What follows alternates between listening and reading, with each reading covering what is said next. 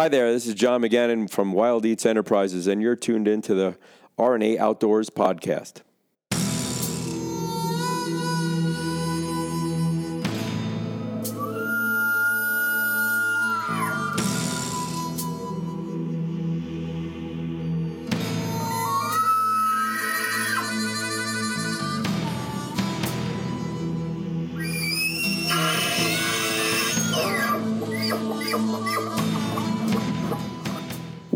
To the RNA Outdoors podcast, where expert advice becomes real results.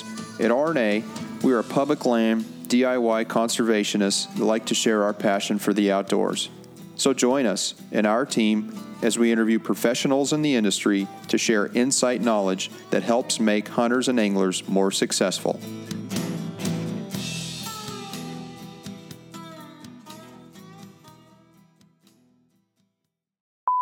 John, you, you probably need to have a little sip. You might need a sip before you, do think? it. You think just to just to clear the clear the larynx? No, I'm good. Okay. It's a distraction method. yeah, I understand He records everything. everything. and- and- So No, when you say everything. something funny, you think that was funny, but then that never makes it. But then you say something that's not funny, that makes it. the blooper reel. The blooper reel. Why would you say I record everything? I don't record everything. Mm, that's not what my dad said. as, as as as he hit the record button, I noticed that. Yeah, you notice that?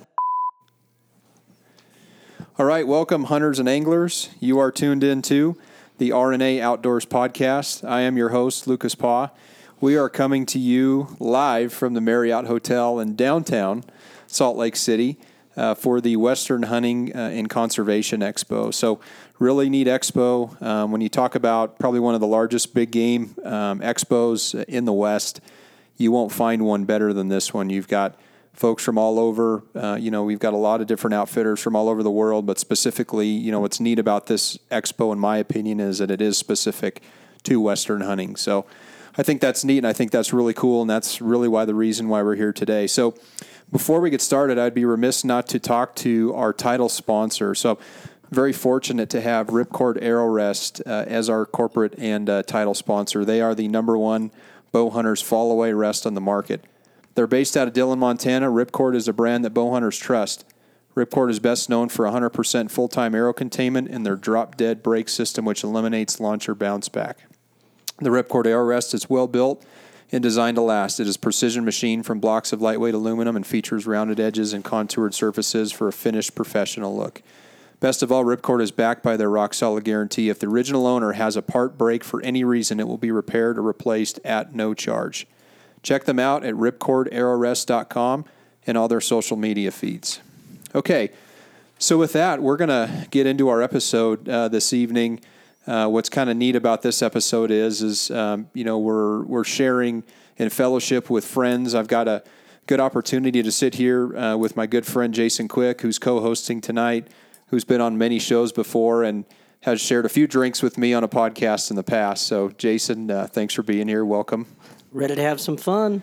And uh, even more importantly, um, we had planned uh, to to hook up with John McGannon of Wild Eats Enterprises, who uh, is referred to as the chef from Pacifica, from what we just heard here recently. But um, this is a neat podcast for me because John and, and Jason have been friends uh, for many years, and uh, we were able to hook up uh, here at the show and, and sit down with John and really talk about his passion for for cooking wild game. It's a little bit different of a podcast for us because we traditionally have not had, you know, a chef on the podcast. But what I think what's interesting is, is after reading some of John's publications, there's a lot that you can learn in not only preparing but also uh, cooking wild game. So Well, well, Lucas, I could add to that.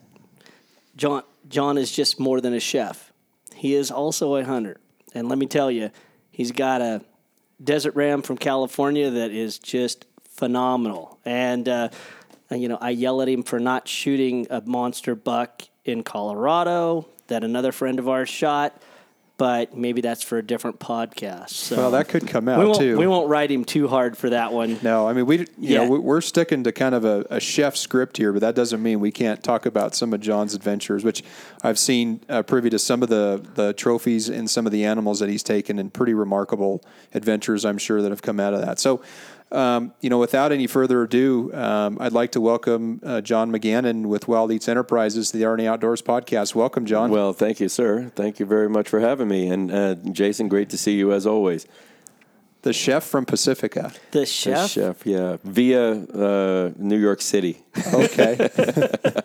New York City. So, Exactly. so grassroots, I'm sure we'll get to that. So to kick off the podcast, John, what we're going to do is uh, we're going to go through a series of questions. We call it the rapid fire Q and A. So really, a lot of this is around just getting to know you a little better. It, it kind of softens the tone of the podcast. It also kind of breaks the ice a little bit, but it gives us an opportunity to, to ask you some questions and, and you provide answers. So it's not time, so we'll go through and we'll ask the questions uh, and ask that uh, you provide us uh, an answer to those. So we'll go ahead and kick it off. So when you're preparing wild game, would you rather use a dry rub or a wet rub? Uh, dry rub, Would you rather use a smoker or a slow cooker? smoker, Would you rather use a barbecue or an oven? barbecue. Bacon or butter? Mm, that's a tough one. Bacon is so overused, but I have to go bacon. Jason, I know you would attest Oh, to I'm a- bacon.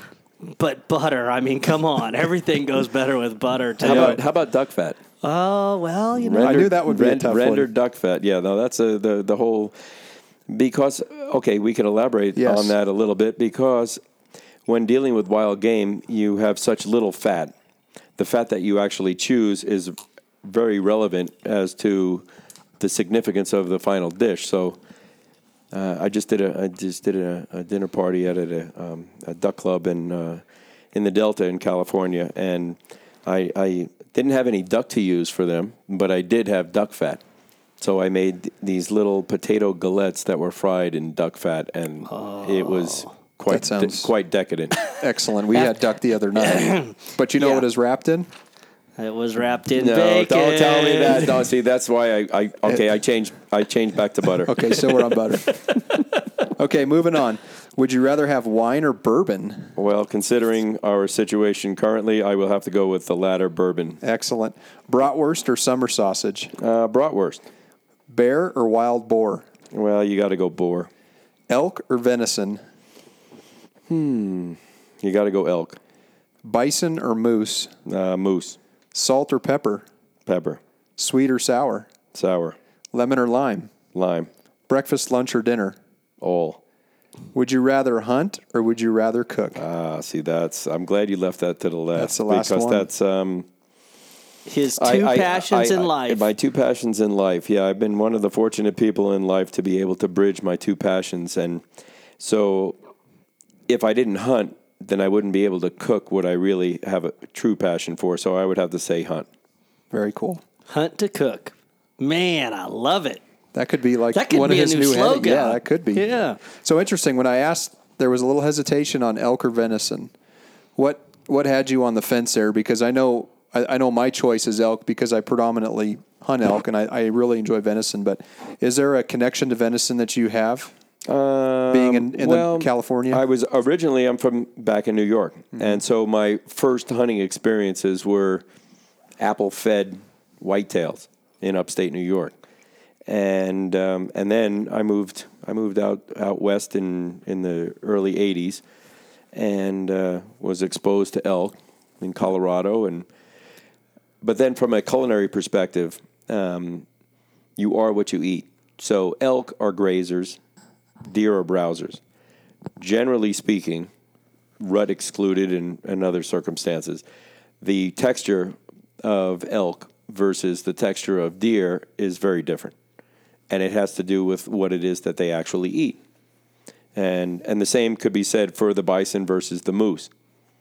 Okay, the, the texture of moose meat, they're eating aquatic plant life, which is very subtle bison are eating forbs and, and you know varied grains out on the on the on the the flatlands. So they're the meat, the texture of that meat when you when you're discussing you know the minute differences between all four of those uh, species of uh, of meat. Um, that that's why I would I would choose that. But uh, Choose elk, I was I was I've also been a, a member of the uh, a life member of the Elk Foundation, the Rocky Mountain Elk Foundation, since 1987, and uh, currently write for their Bugle magazine with my uh, Carnivore's Kitchen uh, articles, and Mm-hmm. um, so yeah, I have a I have a You have a connection there. I have a connection with with the Yeah. with the and and they're just and they're all yeah. How could anybody choose? You know, I'll take all four. yeah. Butter, bacon, elk, No, venison, no, no, no, moose. not, not those four. Oh, The- I'm the- sorry. The elk, venison, bison, and uh, and moose. Well, I would say th- Jason always invites me to dinner quite often, and typically, whatever we have, usually bacon is one of the four food groups. So the other night, he invited me up. We had elk steaks with bacon. We had some duck that they had taken with bacon, and then recently you had dinner the other night. And what was it? What did you have with that? we had pheasant and bacon. I mean, come on. Bacon goes with eggs. I know, but it also goes with all the other food yeah, groups. Yeah, well, yeah. Well, let those other food groups taste for what their real values are. Well, I'll I'll give John that, and I have to give John kudos on this because we met. Geez, oh criminy, we do have gray hair. So we met probably 15, 20 years ago, and At least. yeah, at least. Oh God, John, yeah, at least. Um, and one of the things that, as a young man growing up, my mom would cook for us all the time. And once again, mom was a good cook. Oh my God, duck, horrible experience. Deer, just wildly crazy bad flavors. And, you know, of course, when I met John, I was kind of like enthralled with his ability to take stuff that my experience normally wasn't that good with and turn it into wow that was frigging amazing and uh, the one thing that he taught me which really i think turned my whole wild game cooking career around which everybody in my neighborhood now knows me as the guy that's around the barbecue cooking for them With the bacon. with bacon, with everything. you bacon know, I mean, bacon's just been a theme lately, but uh, but really, it was the dry aging process, and I think we're probably going to get into that here. We will, yeah. Thank you, John, for for enlightening me to the, you know, take your meat out, put it in the refrigerator, make sure it doesn't change temperatures crazy drastic, let it release, get all the blood out, and once all the blood's out, then it's ready to go. Well, it's kind of it's kind of interesting because the guys, the same guys who hang their deer for ten days and age their elk for fourteen, want to eat their duck an hour after they shoot them. And what we have to do, uh, the the finest restaurants in the world dry age their beef for twenty one days, which is complete and utter overkill because these are incredibly underdeveloped muscle systems. When was the last time you saw a, a heifer running up and down a ten thousand foot mountain? Never. Never. Okay. So, in order to maximize the culinary potential of that piece of meat, we have we have just we've figured out that a dry aging process helps break down the fiber structure of whatever muscle systems are in place, and and concentrates all those flavors. Well, in terms of the domestic animals, that is complete and utter overkill. But it's the only true natural way that you can break down the high intensified muscle structure of these Olympic athletes. Okay, there's a thing with waterfowl.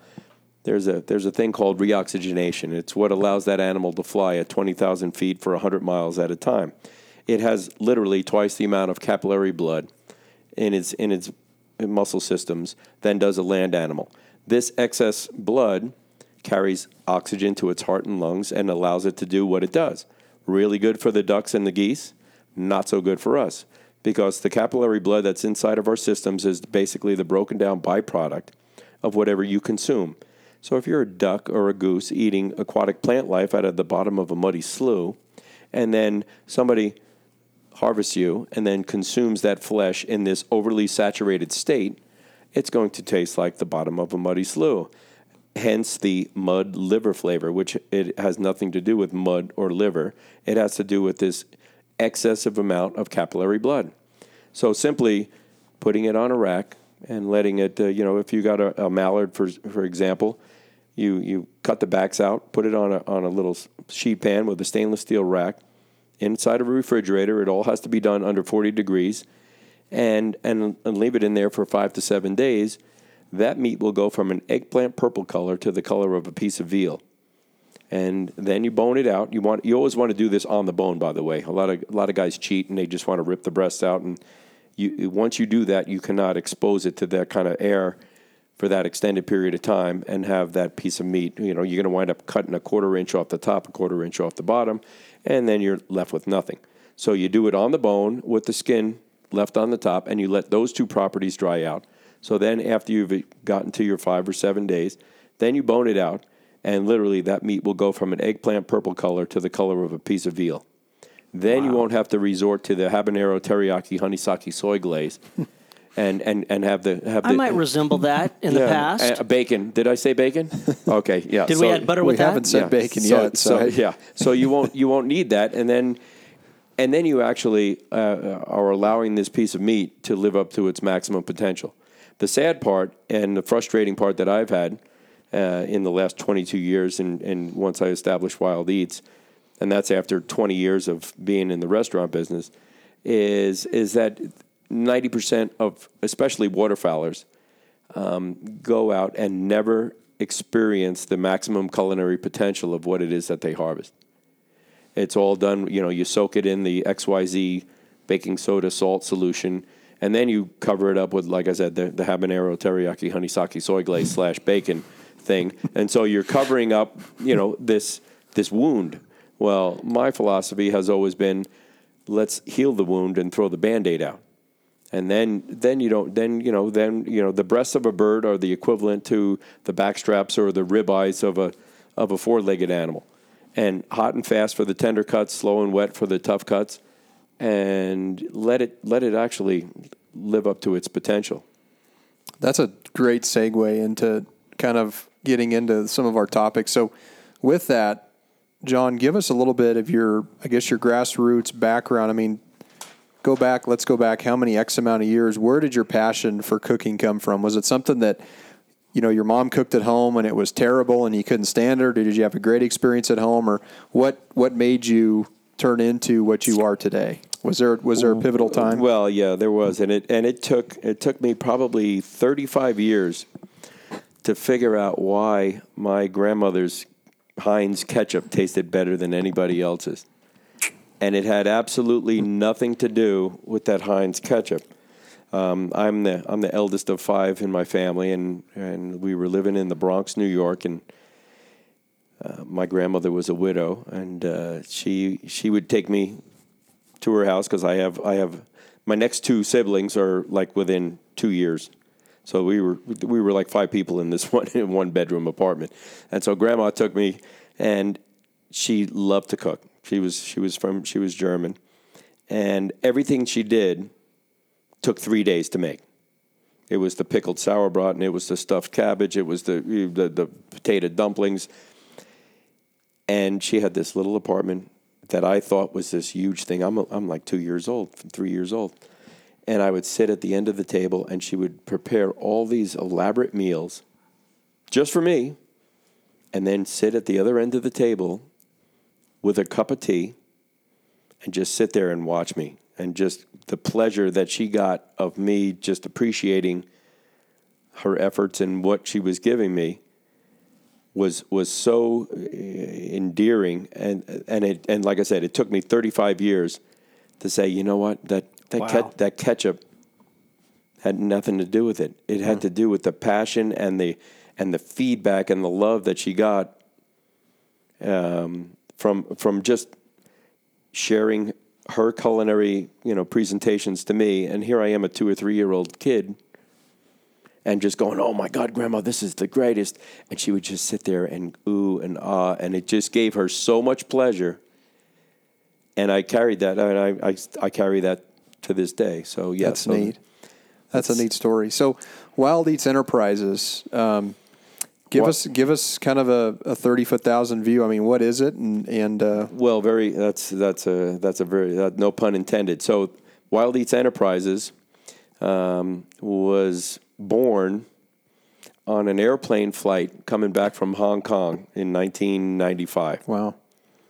So I don't know. If, I don't know if you knew that, I but didn't know that. I That, that, just- that reference was What uh, an what an analogy yeah, tied that, together, that was huh? was kind of scary. Um, but yeah, I was I was on my way back. Uh, I had uh, been contracted to open up a restaurant in Hong Kong, and it was right around the time when cable TV first came into vogue. And um, I've opened restaurants in New York, Florida, Los Angeles, and, and San Francisco.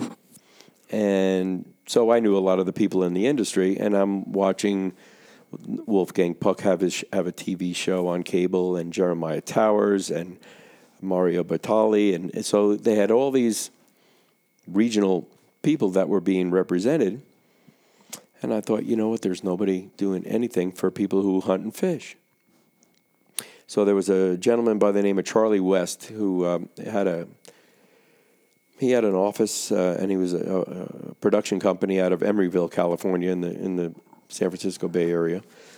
And so this was before email, texting, and all that stuff. So I actually wrote him a. I'm on this 15 hour plane ride, and so I jotted down a few ideas and sketched him out a letter and sent it off to him. And a couple weeks later, I get a call from him. And he's like, hey, John McGannon, yes, hi, uh, this is Charlie West. Uh, I received your documentation, and um, you're, you're, you're really not going to believe this, but um, about a week before I got this proposal from you, I had just signed a contract with the Outdoor Life Network to do an entire series of outdoor cooking TV shows. And I had absolutely no idea how it was going to get done. So obviously, I wasn't the only one who was thinking about this. I mean, the timing just kind of evolved to say, uh, "I think I think we sh- somebody should be doing something about this." Subsequently, um, about uh, three weeks later, I found myself up on Orcas Island in the middle of the San Juan Islands off of Puget Sound, and wrote and um, hosted 15 TV shows. Wow. wow, that's And have awesome. opened what 13 restaurants in your time and Uh, I've opened 13, yeah, in, in New York, Florida, LA, San Francisco, and Hong Kong. wow. And um, so, yeah, I've been able to, and that was enough. I did I did the restaurant Sure. things for 22 years, Yeah. and um, and that's uh, that's probably more than the normal life expectancy. Yeah. I've always thought the food industry and customer service is one of the hardest things to do. I just, when you go out to dinner and you watch, you know, people and, you know, service and all that, it's just, you can never make everybody happy, right? And and uh, so you're you're always trying to find a bandwidth of people that you can keep happy. But I've always thought that that industry was one that is just got to be so difficult to manage. Well, it's it, it's incredibly hard to manage because you're dealing with people first of all, and secondly, then you're you know. I've I've opened a lot of restaurants. Not I've never owned one of them. I've always been either executive chef or consulting chef, and there's a reason why nine out of ten close, and the amount of capital. And we're kind of getting off the subject, but uh, it's it's a ridiculously hard uh, area to be successful in um, because there are there's there's so many obstacles and there there's so many variables and you're and you're dealing with people and it has to be a passion based. You know, we were sitting here and we're talking about all this stuff. This is all this is all passion based. It's what we love. It's what we do. It's what we love. It's why we and and not everybody, especially. I opened six restaurants in in Southern California in the L.A. area, and let's face it, the, if you're in the restaurant business, you have not achieved your level of success to become a movie star, or a singer, or whatever it is, other than becoming a, you know, a waiter or a bartender. Not that there's anything wrong with that, but uh, it, it, it's it's very hard to uh, to to pass on your passion to to everybody that you need in order to run a successful seven day a week, you know, eighteen hour a day operation. That's- Repeating the exact same dish Yeah. every time, so everybody has the same experience. Sure. So crazy. So anyway, I've I've been lucky and I've been able to blend my my two passions and my my love for um, for haute cuisine. I have a degree from the Culinary Institute in Hyde Park, New York, and have had the fortunate opportunity to work with some of the leading culinary people in the in the country, and uh, and for that I'm I'm forever grateful. Yeah. and and also uh, now I'm all, you know and I'm sharing that with all our our fellow hunters and anglers, and and hopefully making their lives a little bit better, which is uh, very gratifying uh, unto Yeah. itself. Yeah, so kind of getting into that, um, I was doing a little research about some of your publications. You know, you said you're a life member of Rocky Mountain Elk, and so you do the Carnivore's Kitchen. Right. Um, Jason provided me a uh, Mule Deer Foundation magazine, which had you in there for the cuisine elevation, I believe, and then um, Outdoor News, Taste of the Wild. So, um, in terms of publications, you know, you do a lot of writing. Um, you know, is that a passion as well that you enjoy sharing? Well, uh, that's another recipes vehicle. with sure. with- that's another vehicle. Um, and yeah, I've I've I've written for Petersen's Hunting Magazine, for Eastman's, for you know a, a host of of other uh, publications, and it's just another way of of sharing sharing my passion and um, my little subtitle, which is the relentless pursuit to achieve the extraordinary, and whether that's in domestic meats and you know uh, haute cuisine in French restaurants or um, you know elk backstraps. Uh, it's still it's still same the same one in the you know one in the same. I still remember one of your articles that I read when I was when we were just first met, and there was a picture of you and a grouse and like a 22 pistol, and you had that grin on your face, and then the whole article was basically kind of wrapped around that experience, and I was like, I still remember that to this day, thinking, hey, I know that guy.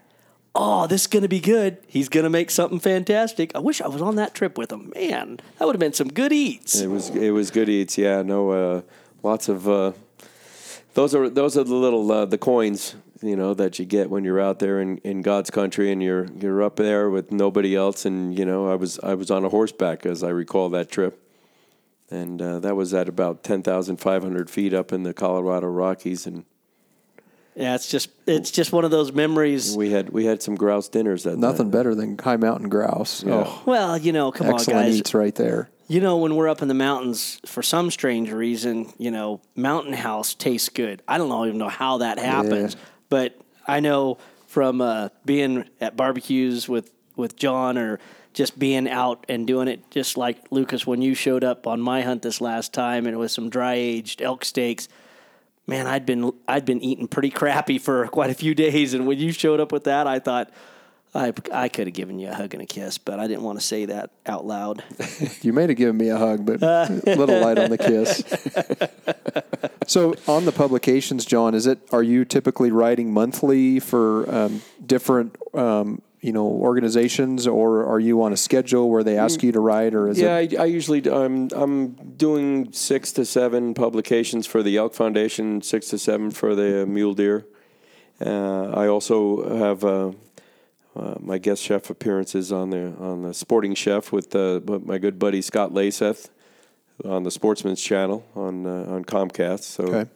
in fact, we'll be uh, I think in April we're going to be shooting a couple more and we'll we'll go in and blow out ten or fifteen little little episodes. That's a for for anybody interested in in outdoor cooking. Um, Scott Show is is really a, uh unique. It's almost a magazine style. I don't know if you guys have seen that, but um, Scott's like the, the he's he's the host, and then he throws it to a wide variety of of guest chefs, and it's everybody from somebody down, you know, some.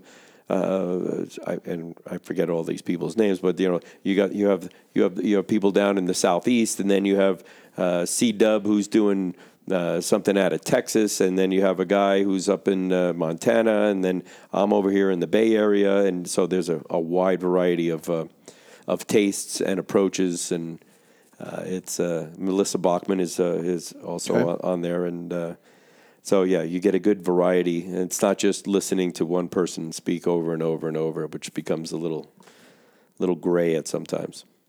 So, based on um, kind of getting into, I guess, the root of our discussion, if you had to pick one game meat the rest of your life to prepare, you know, what, what would be your favorite game meat if you had to only choose one going forward to prepare? Man, throw him under the bus. Yeah, no the doubt, guy from no the doubt, kitchen yeah. that has to have it. Okay, it so let's say you can have it Okay, all, but so if you could prepare one, what would it be? What's your favorite? I, I took you out of that one there, John. Okay, so so I'll re- I'll I'll, I'll hit you back with an equal one. Uh, sea urchin.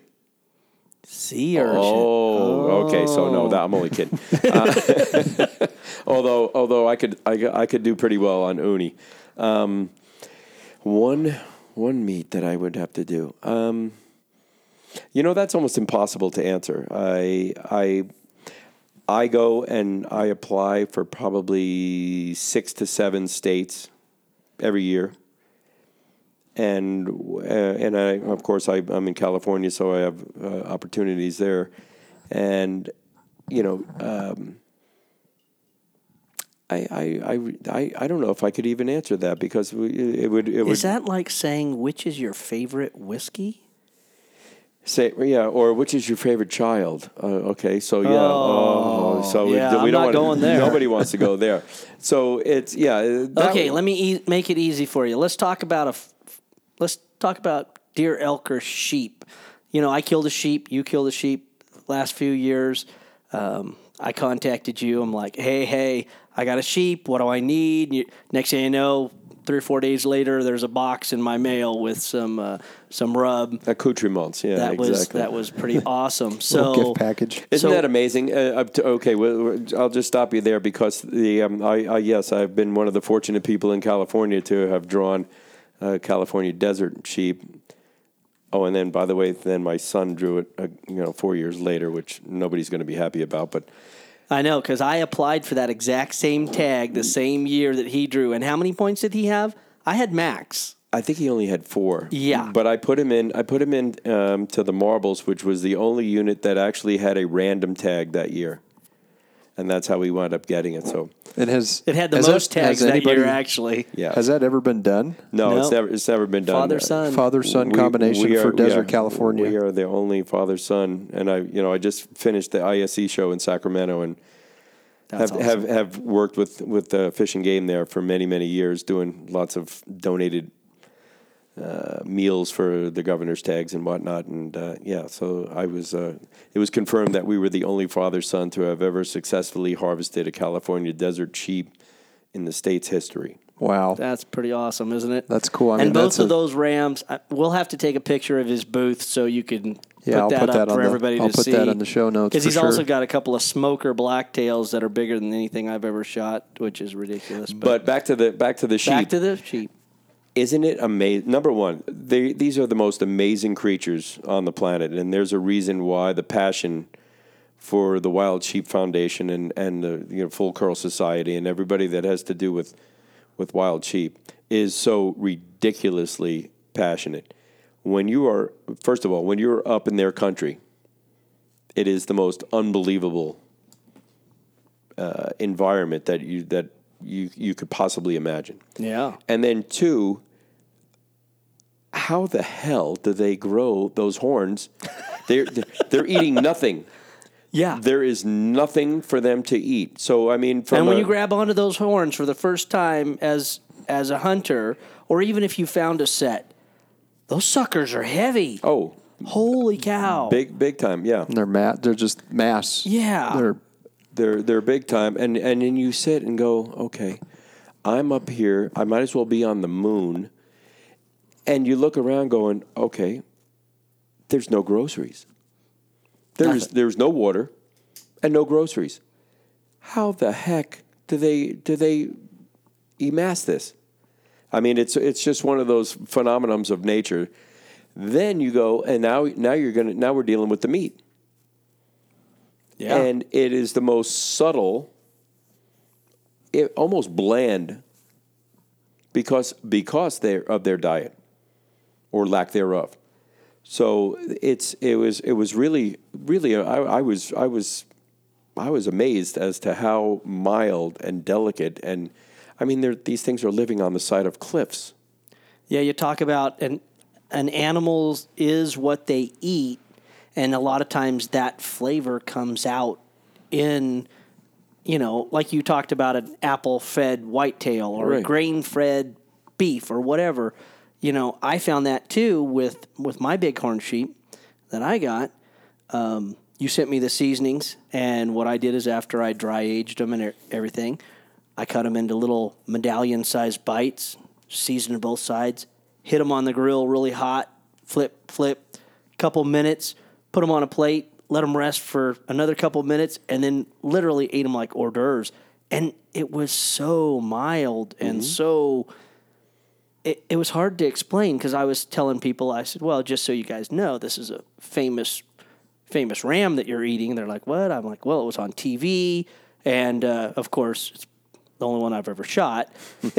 you know, Famous But to me. Yeah, but people were like, "Man, that was just amazing." Of course, then we ate the whole thing, and people still today are like, "Hey, so when are we gonna have some more of that ram?" I'm like, mm, Yeah. I got I got 19 points in quite a few states. I'm thinking within the next 10 years, maybe we might get another one. Maybe, yeah. Maybe.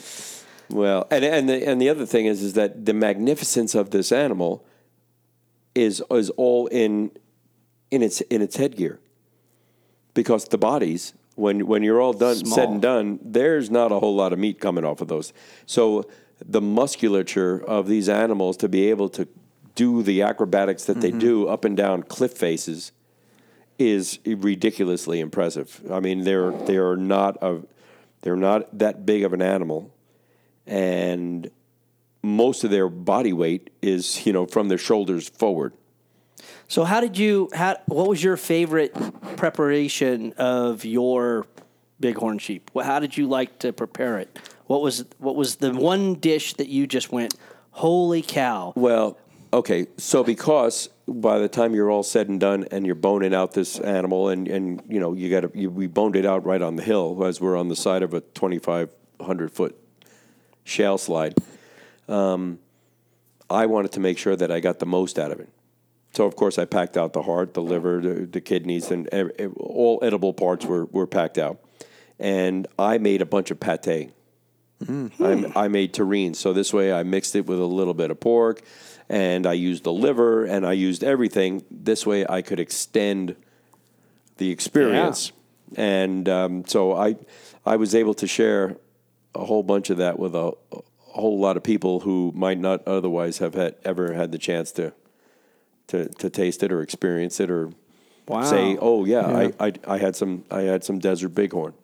Well, That's- most people, let alone never draw a cheap tag in their life, let alone can say that they've actually had it, you know, prepared for them. But I've heard that like Dall sheep is some of the best meat. The guys will cook it right on the mountain, and they say, of course, anything on the mountain, like you said, a mountain house is good on the mountain. But they say that Dall sheep is is one of the best, you know, sheep. But I've never I've never had Dall sheep, so I wouldn't know what what it tastes like. Well, but- I think we all we, we the three of us should basically coordinate and and start. We're in a place right now that we can, I'm sure, find somebody who can help us uh, organize uh, such a thing. like a Dall sheep hunt is that where I you're do kind of have going? my Like a- like I a do have my Powerball tag, you know, my lottery oh, oh, ticket. Oh, I bought I bought one before I left California, so you know well, we, we do might I all need be to, in. do I need to give you a buck now so that I'm in on it so I don't have to share? Well, they're giving away 22 sheep tags this weekend. So No, and there's and- like six or seven Dalls in there. and so this this is a um, this is a ridiculous great opportunity. So I've been doing this. I think they said they said this is the eleventh year, and I've I've been doing this the the Mule Deer National.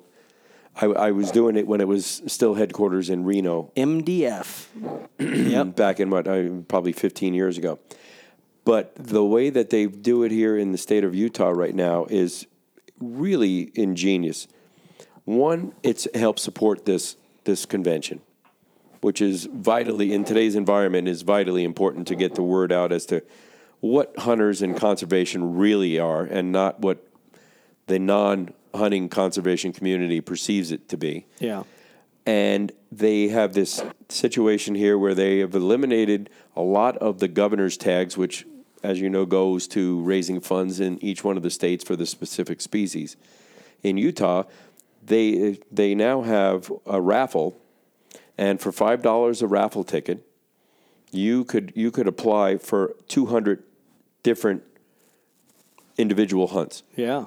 For and and I think I'm I, I I think I'm pretty accurate on this. I think Utah has more huntable species than any other state in the United States. Well, they had they It's- had cougar, they had elk, they had deer, they had sheep. multiple species Antelope. of sheep, multiple species of yeah, turkey. Turkeys. Yep. I mean, lions. Arizona's Bear, got 13. moose, Yeah. bison, mountain goat, yeah. mountain goats. Yeah, they're- uh, Just they're- about everything underneath the moon. Yeah, no, and and you have to be here in order to get that. They're five dollar raffle tickets, which okay, everybody can throw down five bucks.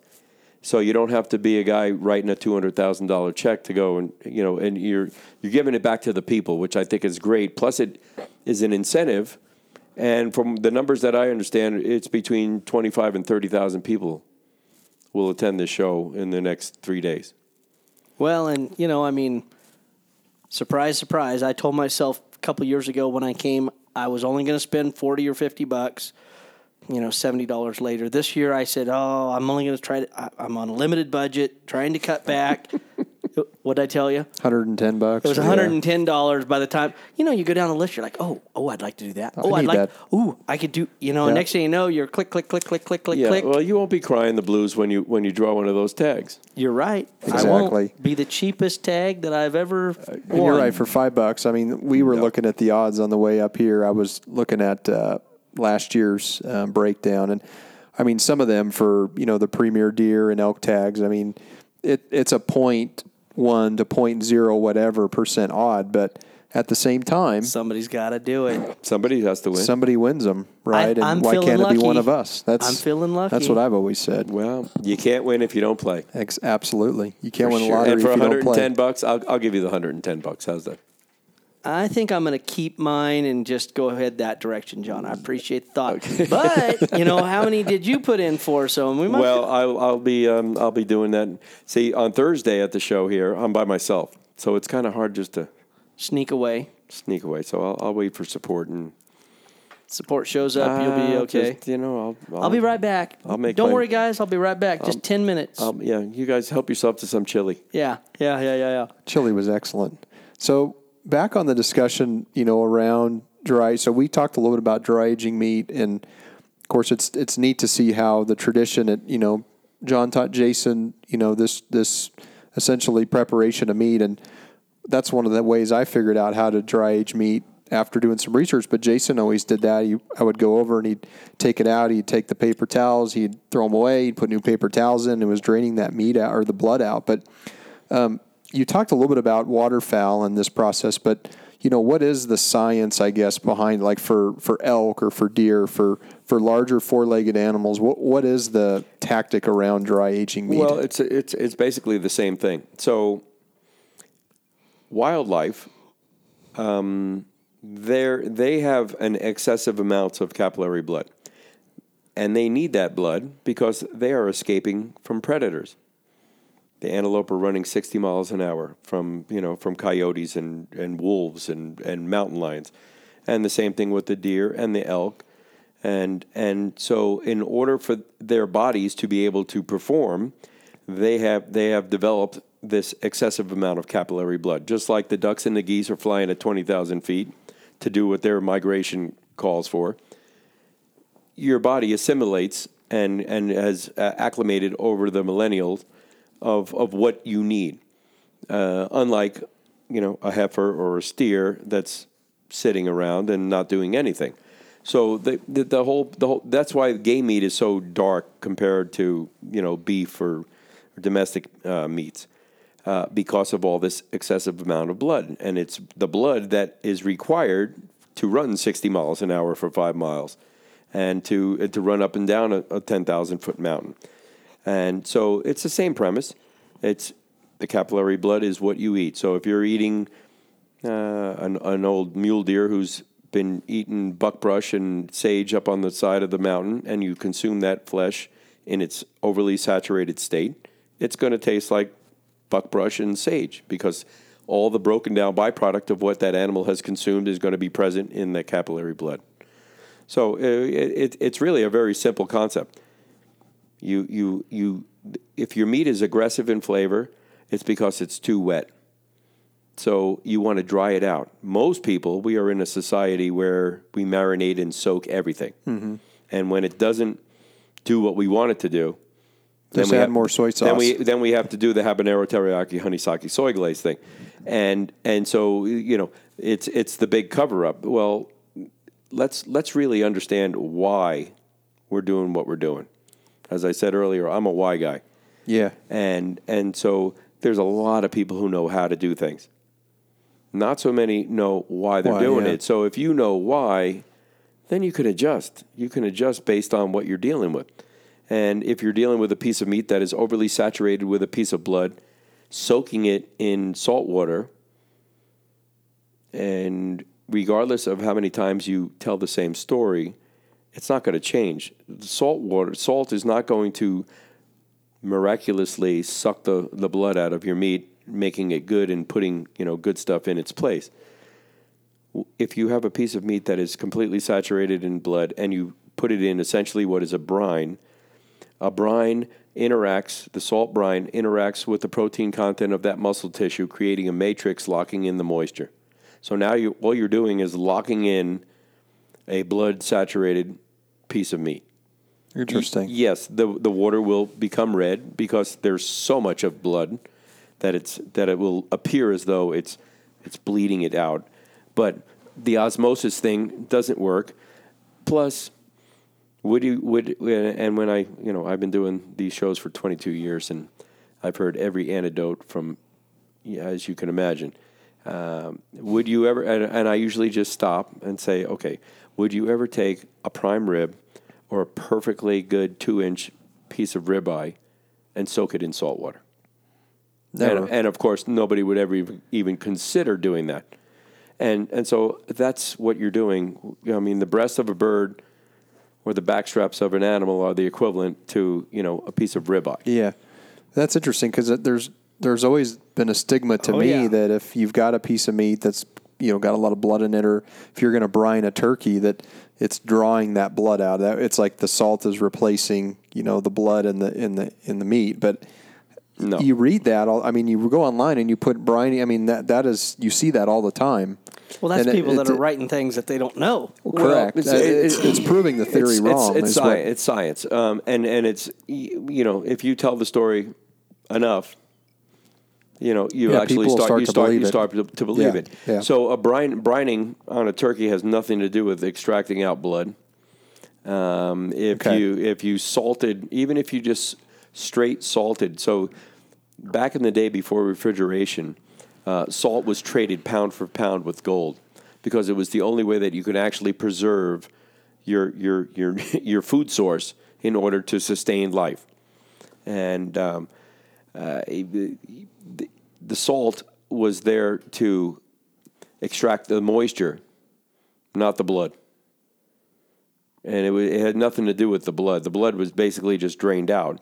So if you if you racked a bunch of meat, the salt was there to cure and to keep the um, the, the the bacterial uh, growth down okay. and and not to you know not to oh, Not to draw the blood out. It's, It's- going to pull the bad stuff out and put the good stuff in. No, it, it's it, it just doesn't work that way. What else I find interesting about dry aging meat is when you start the process, you've got the color of the meat, and then, like you said, when you're done after two or three days, I mean, it is that bright red veal color, and I mean, I mean, there's not any liquid in it. I mean, it is just a bright red. I mean, it's you almost want to cut it up and eat it raw because it looks And and it, it, looks so good. Yeah, so sweet. So Yeah. years ago, I was doing the. Um, uh, I, w- I was volunteered to do the dinners at Grizzly Island uh, for the governor's tags. Uh, they had two Tule elk tags. Biggest elk in California come out there. Yes, and most expensive as well. And, uh, Exactly. uh, this particular year, uh, the two people that were the auction winners were two friends of mine, and they knew that I had a, a, a kitchen in San Francisco, and so they said, "Okay, John. In addition to you know you, you doing our dinner, how about you just take care of this meat?" So I had I had an 11 year old and a 13 year old Tule elk that I brought down to the kitchen that I had, and we had a secondary walk-in behind our regular catering walk-in that we were using, and I, I hung I hung those two elk in there for 35 days. Wow, bone in everything, just hung them skinned. qu- quarters, Just quarters. skinned and quarters, and there was literally blue mold growing on the outside of the, of this meat. But once I once I cut all that off, the smell of that meat was almost sweet Wow. because it was so pure and all of that blood and it was the color of veal mm-hmm. and these are eleven and thirteen year old animals. Sure. and and when and I butchered it up for for these two friends of mine, and to this day they still say that that is the by far the finest piece of meats that they've ever eaten. And the- Proper preparedness. and Proper these, preparation. And these, and these are people who uh, have and do hunt all over the world. Mm-hmm. And you know, uh, price was never it was never an object, and it, and it was. Um, it was, it was just amazing. It, I, I was like giddy when I finally when we peeled off that glaze on the outside, and just the the sm- it, it it smelled like flowers. I mean, it was it was so pure and so Mm-hmm. beautiful. Yeah. No, I resemble that smell. When you, when you dry age good elk meat, it is. It's got that sweet kind of tonal smell to it that And you know it's what? totally so different. many people, and probably a lot of people that are listening to this right now, are going, "What? I've never experienced that."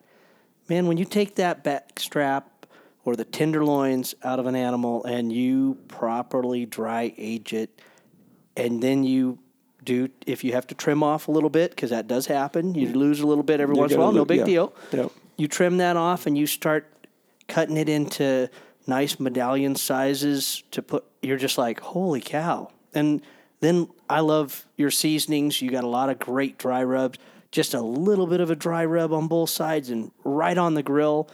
Holy cow. When it comes off i've had people that of course i live in california. Surprise surprise. We all live in california. We've had people at our at our table eating that don't agree with us. Just life. So I lie to them. That's just the way it is. They ask, "Oh, what's this?" I'm like, "Oh, it's veal," or "Oh, this is uh, top choice premium cut." You know what? I have had so many compliments on the meat that I've prepared, and like one of my buddies said, "Don't tell my wife." That you're cooking dove breasts, and you know, I mean, dove breasts. I do the same thing with them. I dry age them. Takes a long, uh, you know, sometimes, you know, two weeks you know, and everybody's like, "Oh my God, two weeks? That's ridiculous." Well, guess what?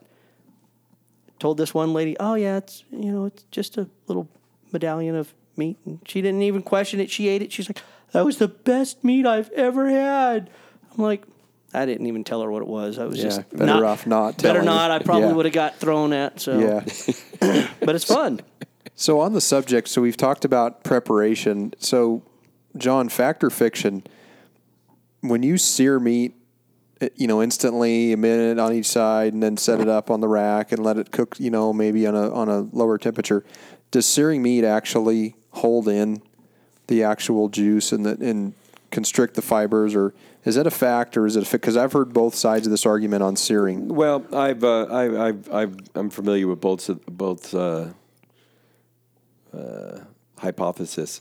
Um, for me, um, searing searing is the the caramelization of the natural sugars found within the protein. This is why I'm a fan of dry age, uh, dry rubs versus wet marinade. So if you were to use a wet marinade on a piece of meat, number one, most of those are uh, have a large percentage of sugar. That sugar is there because when you saturate a piece of meat, you theoretically cannot caramelize it because it's actually being cooked via the steam generated from from the marinade. So if you're going to go through the process of the timely process of taking care of your meat properly, dry aging it properly, then if you were to take that and now you what you're trying to do is get it down to its maximum culinary potential. And then if you were to now marinate it in something, you're completely diluting all of its natural culinary potential. Subsequently, when you soak a piece of meat in a liquid and then you, you try to cook it by means of dry cooking on a grill or in a pan or in an oven, you're you're now cooking a large percentage of that meat via the steam generated from the the liquid that it's absorbed. So you're you're actually saturating the natural integrity of that meat as opposed to cooking it via a dry cooking method, which one naturally caramelizes the, the proteins, and number two has a dry cooking method, which evaporates the internal moisture, subsequently concentrating the natural flavor. So, one, you have a maximizing potential of the flavor. The other one, you have a dilution of that flavor. So this may be a little more scientific, but mm-hmm. when you think about it, it's it makes perfectly logical No, it does.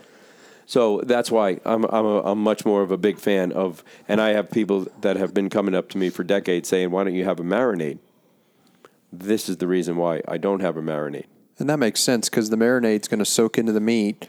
When you're going to cook it, that liquid has to go somewhere. The to liquid your heats point, up it's going to heat up and then steam. vaporize steam, where it's going to basically cook it from the inside out. I, I don't I don't want my backstrap steamed. Yeah. No, that's that. So I guess to the flip to that, um, you know, slow cooking, low temp over a longer period of time. I mean, if you is that a tactic that you use, or is that something? Is that to is that another way to maybe hide a, a bad cut of meat? No, not at all. That has to do with with the different cuts. So the tender cuts, your your your back straps, your top your top round, your top sirloin, your your fillets, those are all tender cuts. Those are hot and fast and dry. They the the tougher cuts, your shoulders, your shanks, your bottom round, your eye round, your heel, those are slow and wet. So the, the, the, the tougher cuts, slow and wet, the tender cuts, hot and fast. Look at that. We're both looking at each other go, damn, Okay. maybe that's maybe that's the reason that shoulder didn't taste as good when I put it on that grill hot and fast. Well, and and and here's a I still liked it, by the way. Here's here's a problem that you have when you don't um, when when you don't fabricate your own meat and you just leave it to somebody else, and it comes back stew, chops, roast. Okay, so just because Yeah. it's a big muscle doesn't mean it's suitable for you know to be a to be a roast a roast elk or a roast deer it, you know the bottom round is a big is a, is the largest muscle in the leg and that's that should be made into into stew or pot roast or you know a, a slow wet braising process. So you know understanding on my website at wildeats.com um, I have I have a documents page and I have a bunch of PDF files and one of them is the uh, the hunter's meat map. So I've taken basically a skeletal chart of big game animals and identified where the muscles come from, what they're called, and what are the best cooking techniques for each one of those. So now you actually have answers instead of, you know, you're out hunting and you're going, okay, well, that's a big, that looks like a big, that's a big chunk. All right, that's a roast. And then all of a Yeah. sudden now you get an eye round or a bottom round that should be cooked in a in a braising liquid for three hours, and you try to roast it on your barbecue, and now you go to serve it to somebody, and it's it's, it's like chewing on a piece rubber. of rubber. Yeah.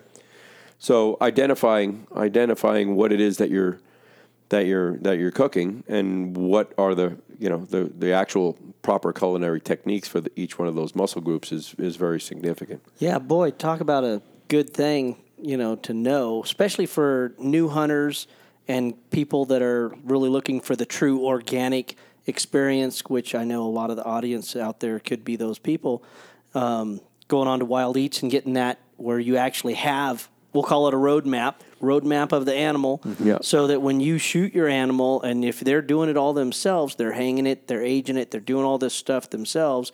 This gives them a great source And and then we I, we have all kinds of other we have videos and I have um, uh, a history of uh, recipes and articles that I've written for various magazines as well as um, you know documentation and you know good information as well as email and so if if somebody has a question and something's not doing what they want it to do you can always drop me a line and we'll point them in the right direction. Very cool. So, just kind of in closing, I guess um, we talked about you know wildeats.com, but when someone goes on there, you've got a lot of um, rubs, you've got a lot of different um, you know products that you uh, market. Um, you know what what would someone expect when they go on their website? What would they see? And, and is there what are there other locations where they can buy these products, or is it strictly online? Um, well, we have a few. We have a few locations, um, mostly back on uh, in the in the Bay Area, in San Francisco, Sacramento, um, but but largely, uh, we, I've designed the packaging to be very um, shippable.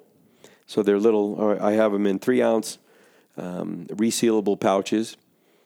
Uh, I could ship um, up to eight pouches anywhere in the country for under six dollars. So it's it's quite cost effective, no breakage. Um, our our line of rubs, um, I have uh, I have six rubs currently. I have our famous Control Burn Chili Blend, which you guys sampled today. Um, that is uh, is a blend yum. of five different Yeah. five different peppers and chilies. Um, a three ounce pack of the seasoning has the recipe on it, and will produce six quarts of chili. So That's a good lot, of chili. lot- Probably more than most of us would need, but well, but if you're going to spend, you know, three, four hours cooking something, you might Yeah, as well get the most, good- the most bang for your buck. absolutely. Uh, I have a um, Wild Eats Burger Dust, which is a mild pepper rub with roasted garlic and onions. And I was I was working on this for, for burgers, and then realized, okay, so what can you not put garlic and onions on? So it's, that's a that's a pretty versatile one. Uh, we have our San Francisco seafood rub, um, which I'm a, I'm a big fan of uh, blackening, the Cajun style uh, blackening for fish. However, um, a mouthful of cayenne pepper doesn't make a whole lot of sense for me, and uh, I don't use cayenne in any of our blends. Um, so I replaced the cayenne with ancho chili that has a much sweeter, milder kind of a flavor. So when you put it on a piece of salmon or halibut or shrimp or scallop, you can actually taste what it is that you're that you're eating. Um, I have our uh, lemon garlic and sage rub with fennel, which is really outstanding on um, on all your white meat, your poultry, pork, upland birds. Uh, that comes with a terrific um, brine recipe um, that, that really locks in the moisture. Now, we, we talked earlier about wet versus dry. My views on on the dry is for red meats, white meats. You know, everybody everybody brines their turkey for Thanksgiving, and then the rest of the year eats um, dried chicken or pheasant or chukar or quail. Brining is great as far as white meats go, and really help to lock in the moisture and and uh, create that matrix that I was discussing earlier.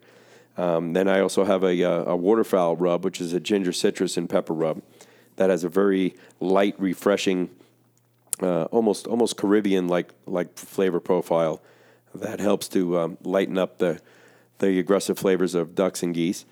Uh, and uh, and then uh, we have our world famous juniper berry and peppercorn steak rub. That's the one That's, that I, I was going to say that's I one was of my waiting for that one. Yeah, no, that's uh, we've we've made lots and lots of friends with that over the years. Yeah, so I was introduced to to your um, rubs and seasonings through Jason. Jason brought some over to me and said, "Hey, try this out." So the juniper peppercorn was the one that stood out to me, which I don't think it lasted more than probably a couple months in my house, but just it, it adds an element to we predominantly cooked it with elk meat, but it just added a different element to the meat that didn't have it just using a standard, you know, salt and pepper, lemon gar, you know, garlic salt type mix or garlic powder. Well, you know, in formulating anything, uh, any dish or any ingredient or any compound uh, flavorings, uh, it, it's all about balance. And uh, a couple of years ago, I, um, I, I I developed what I call the culinary compass when, on one of my articles in Carnivore's Kitchen in the Bugle magazine, and it was to try to better describe to people that if you just taste something once and you don't like it, doesn't mean that you have to throw everything in the wind.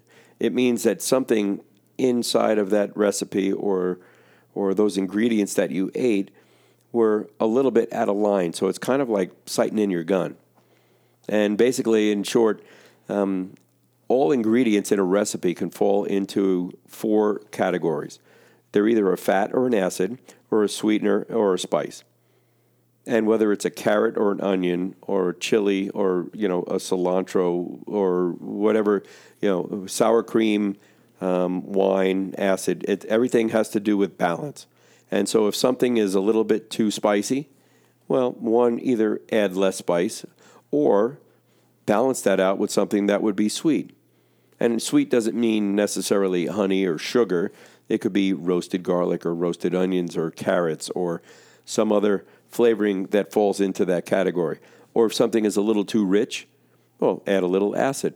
You know, if it's a we, we use um, I use red wine in our chili blend uh, to make our chili. Well, there it's there for one the the flavor, but it's also there because when you cook high levels of protein like wild game animals for five or six hours, that gets significantly protein rich. So in order to balance out that protein, you, you, you balance it out with some acid from the wine, and then the whole thing comes off in, a, in, in, this, in this harmony. And so, uh, you know, oh, I, I don't like that, or I don't like this spice. Well, you know, when, when we have when we have negative thoughts about what it is that we eat, more than likely it's because we were exposed to something that was abusive. And you could pick any everybody that's listening, and, and you guys can vouch for this. Oh, I don't like I don't like cumin, or I don't like cilantro, or I don't like a specific ABC. And that's probably because at one point you were given such an overdose of it that it was so overwhelming that you said, Yeah. "Oh, no, no, I don't like that." Had a bad experience. yeah, it's no different than the than the you know than the guy who was invited over to his buddy's house, and his buddy shot an antelope in Wyoming in August and threw it in a cooler, and then drove back to California three days, and then gave it to his wife and said, "Here, cook this." and then invited a bunch of people over, and they come over, and now this antelope has been so mistreated, and so the the temperature Yeah. violations and bacteria and all the rest of that. So now she goes ahead and, and cooks it, and so the guest knows that you know your buddy's wife is a great cook, and going, hmm, okay. Note to self: antelope sucks. Well, no, no, that's not the case. The case is is that there there was a series of events that led up to this situation. So, you know, it's no different than saying, "Oh, oh, oh I don't like chili because you know, I uh, the, the last time I had chili, you know, somebody tripled the cumin that should have been in there, and now all of a sudden that became this aggressive, you know, punch in the forehead." So, understanding understanding why we keep going back to why. Yeah. the why. The why, understanding why will will always allow you to adjust it to to make it work for yourself. Yeah, I think for me, and just to kind of close out and closing remarks here, I think for me, one of the things that I can take away from this is I do have a better appreciation for why, you know, you do prepare certain cuts of meat the way you do. And the prime example is what you just said. I mean, the guy goes out and shoots his deer and he brings it home and they cut it up that night and, you know, they cook it. And uh, normally is, you know, folks have a bad experience based on people not preparing and, and Yeah. not only from the time the animal was harvested and getting it, you know, from farm to table, but the whole process in between. I mean, is so important. Uh, you know, we go up to Montana and elk hunt. It's 70 degrees. We shoot an elk, right? Recover the elk, get it hung, and try to let it hang for at least two or three days, right? And try to get the meat to cool.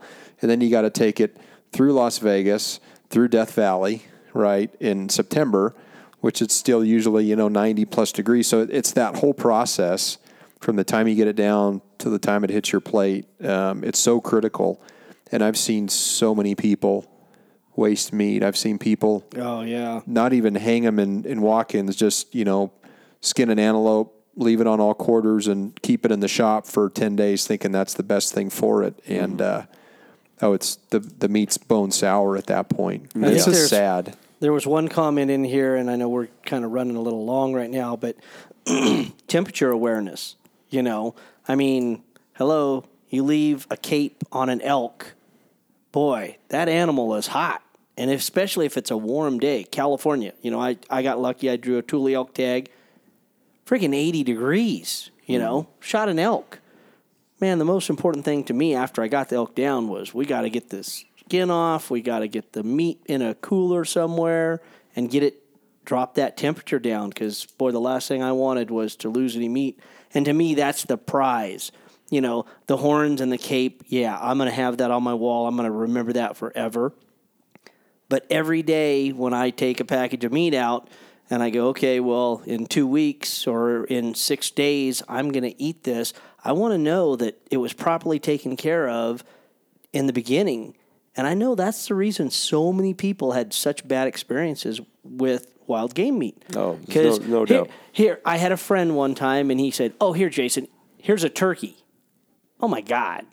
That was the worst animal I'd ever eat. Who knows? You know, I mean, I never asked him, but I'm making a wild guess that he shot it, probably threw it in the back of the truck, probably drove around, showed everybody in the neighborhood it, and then two days later, I ended up with the stupid thing mm-hmm. just because he knew I like to cook wild game meat. But anyway, No, most train wrecks can be traced back to operator error. It's a good point. operator error. It's it's sad too because in a lot of states, spoilage of meat is it's against the law, right? It's illegal. Mm-hmm. One, if you don't take Yeah. the appropriate amount of meat, but two, if you let an animal spoil, I mean, that's in a lot of states, it's against the law to do that, and it's so sad because it's so preventable. And it should be. It's so easy. yes. Yeah. the And culinary would- the culinary police need to go out there and check on make sure that you're you you you know what the danger zone is. You know how to get it down.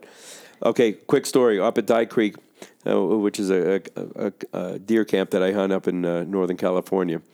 One year we, we have we have a, a generator in our camp. It's a it's a great place to, to, to hunt deer. It happened to be ridiculously hot. It's 85 degrees got got a um, got a deer down. We had a generator and we have our we had some lights over the over the meat pole. So hung the deer up, got got it skinned out. Of course, separated the shoulders, uh, scored the back down the, down the spine. So the bones harbor the heat. Okay, so you have all of these dense properties of bone that that hold the heat that are surrounded by layers of of muscle, more bone, muscle, more bone.